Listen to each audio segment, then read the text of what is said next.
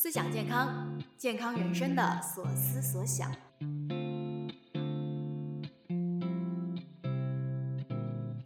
这里是 Health Crew 营养师团出品的思想健康，我们会展开说说各种健康话题。无论你有什么样的健康目标，或许可以带着一些关于生活方式的新认知，去到你想要的地方。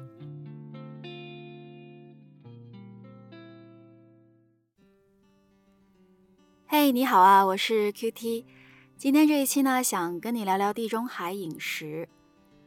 前段时间咨询的时候呢，碰到一个二十多岁的上班族用户，那公司体检查出来血脂比较高，然后有心脏疾病的这个家族史，主要是他的爸爸呢有冠心病，前两年呢还做了一个支架的手术，所以说呢，他特别希望能够通过日常饮食来降低心脑血管疾病的风险。自己在网上呢也做了很多的功课，诶，他了解到地中海饮食可以保护心脏健康，所以他来找我的第一句话就是希望我给他出一个地中海饮食计划。那他看了很多网上关于地中海饮食的介绍，提出了这么几个问题。第一个呢，就是地中海饮食的食物种类很多，感觉啊准备起来需要大量的时间。你知道他平时工作呢还还挺忙的。第二个呢，地中海饮食的食材它是有比较明显的地域性特征的，比方说橄榄油啊、海产品啊、水果这些食材，啊，如果追求品质的话呢，价格还是蛮高的，觉得完全执行起来呢，成本有点高。第三个呢，就是说地中海饮食它是强调少吃精致米面的，少吃猪牛羊这些红肉，那这和他习惯的中餐口味比起来呢，差别会比较大。他有点担心没有办法习惯，那考虑到他的担心，我尝试给他做了一个简化版本的地中海饮食计划。在这一集的 show notes 里面，也就是我们的节目简介里，我给大家也做了一个地中海饮食简化食谱的示例图片，是一日三餐加上两顿加餐的方案。量的话呢，你还是需要根据自己的体重和活动度来确定。那这个版本的特点呢是非常新手友好，也努力的接近大部分人的中餐口味。有兴趣的话呢，可以去这一期的节目简介页面看一看。那我们呢，先来说一说地中海饮食的缘起好了。地中海饮食呢，在所有的饮食模式里面，可能哦是名声最大的。那我们来讲一讲在起点上的故事。在一九七零年的时候啊。哈佛大学的 Keys 教授做田野调查的时候呢，哎，发现地中海沿岸一些国家，它心脑血管疾病的患病率啊，相对比较低，很自然的就猜想说，哎，是不是和当地人群的这个生活习惯相关？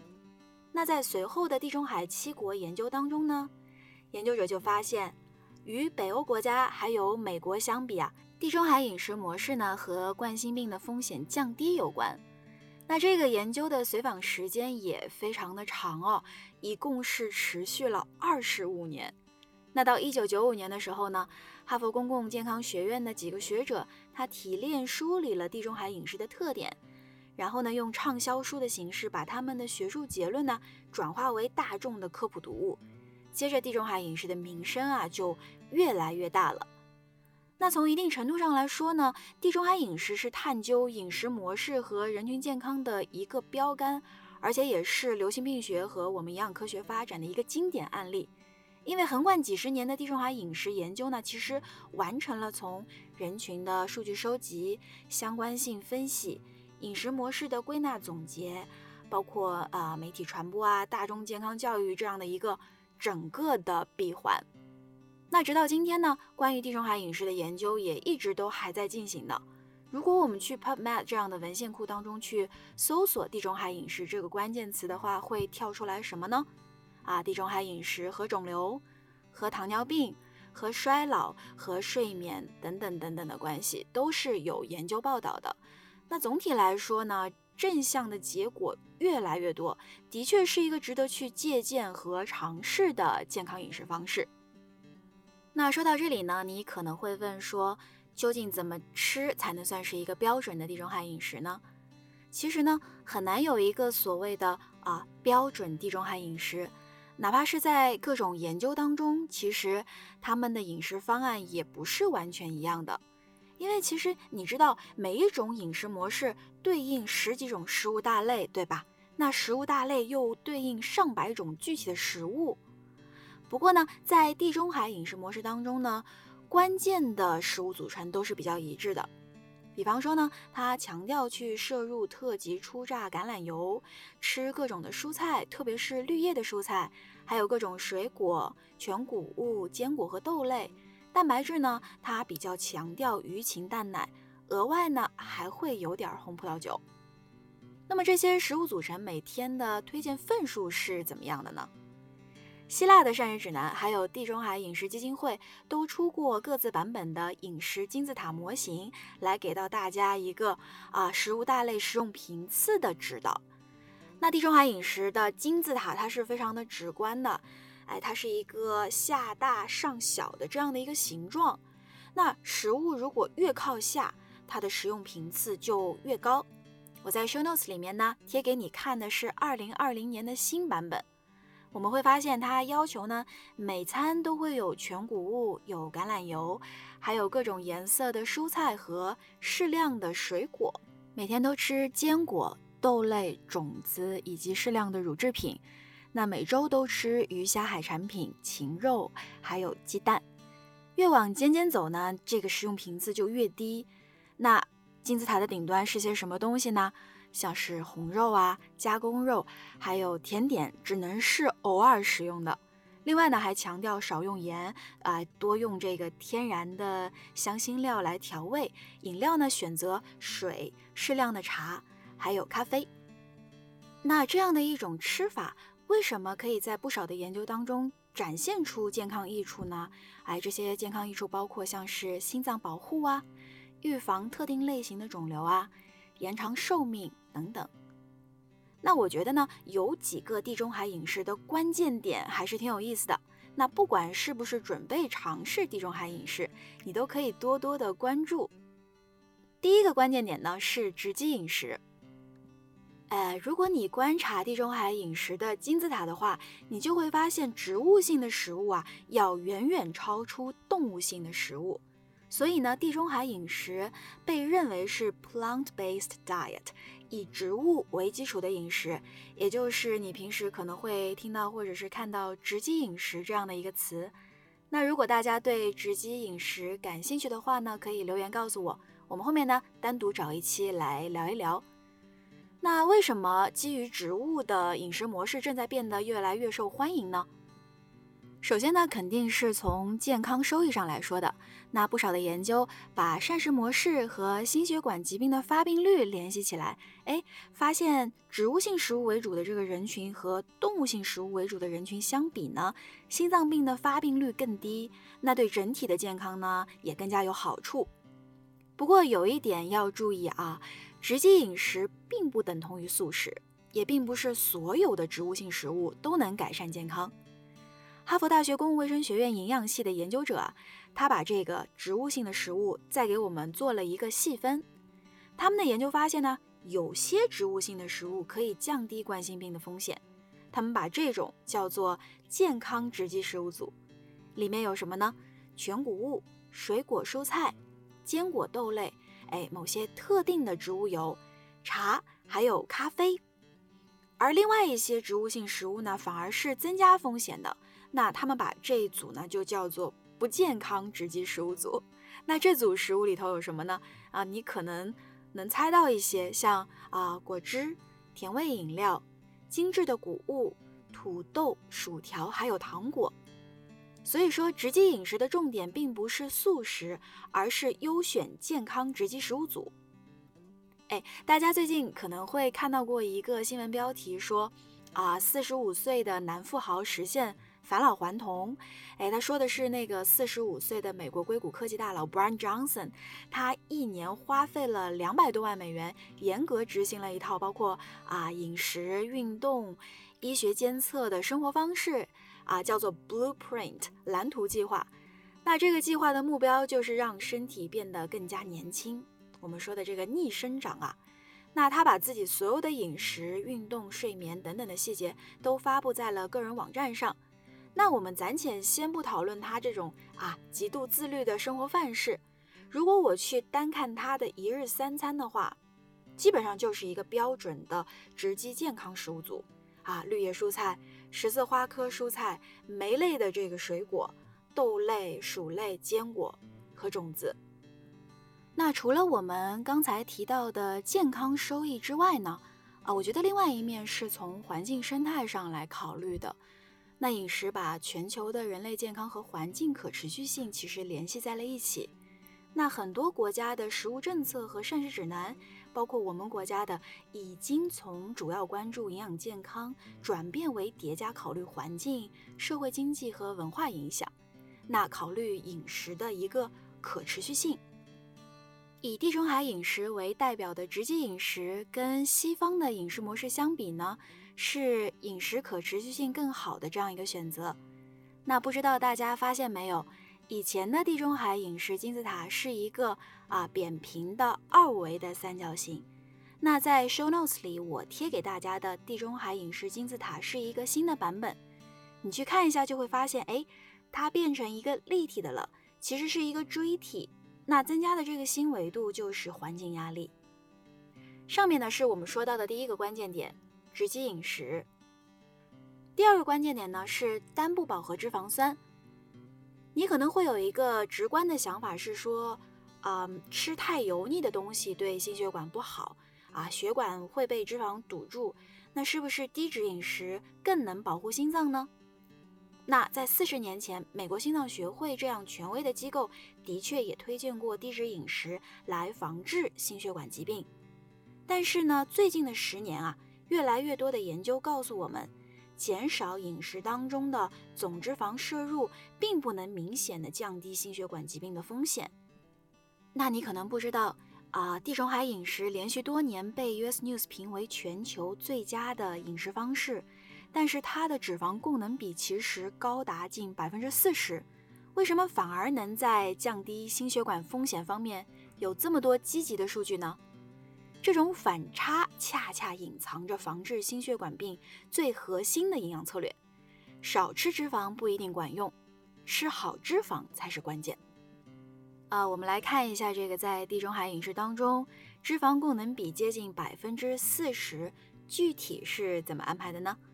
那根据 Nutrients 在二零一五年发表的一个综述显示，那在以鱼虾海产品、禽肉、鸡蛋、橄榄油、种子和坚果作为天然脂肪来源的情况下呢，地中海饮食单不饱和脂肪供能比达到了百分之十八，饱和脂肪的供能比呢在百分之九左右，也就是说单不饱和脂肪和饱和脂肪的比值是二。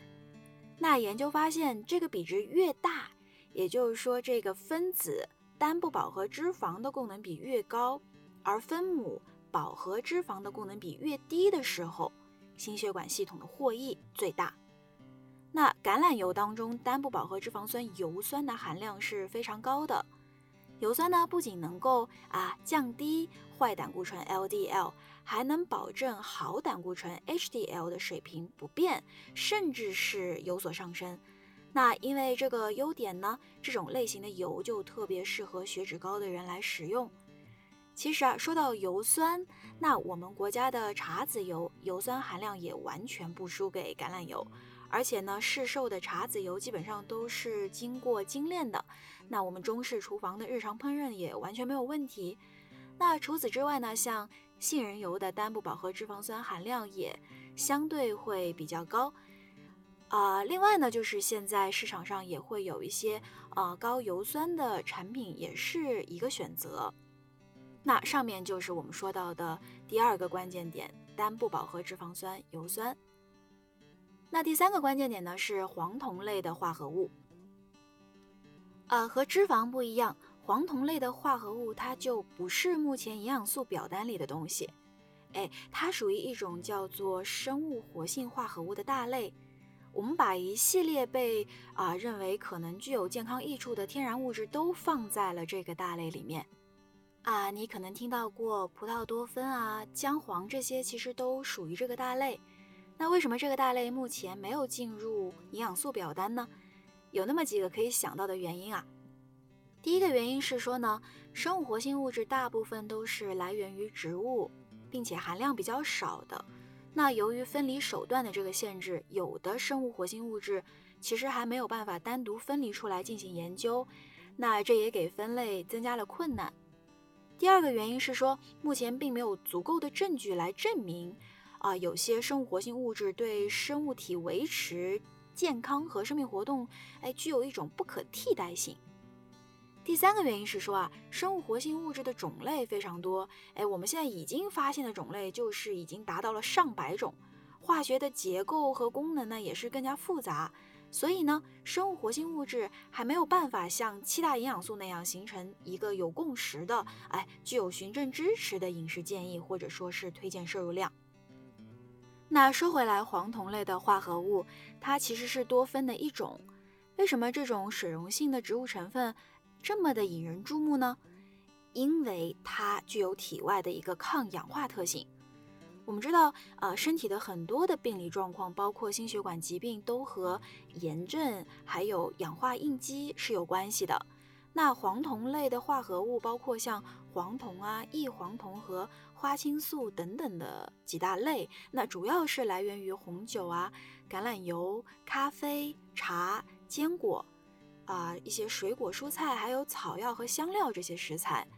那初榨和特级初榨的橄榄油渗在啊橄榄油里面的这个生物活性化合物会保存的比较好，所以你吃起来的话会有一股这种特殊的风味。那如果你喜欢橄榄油的风味的话啊，初榨和特级初榨的橄榄油可以用来做凉拌菜。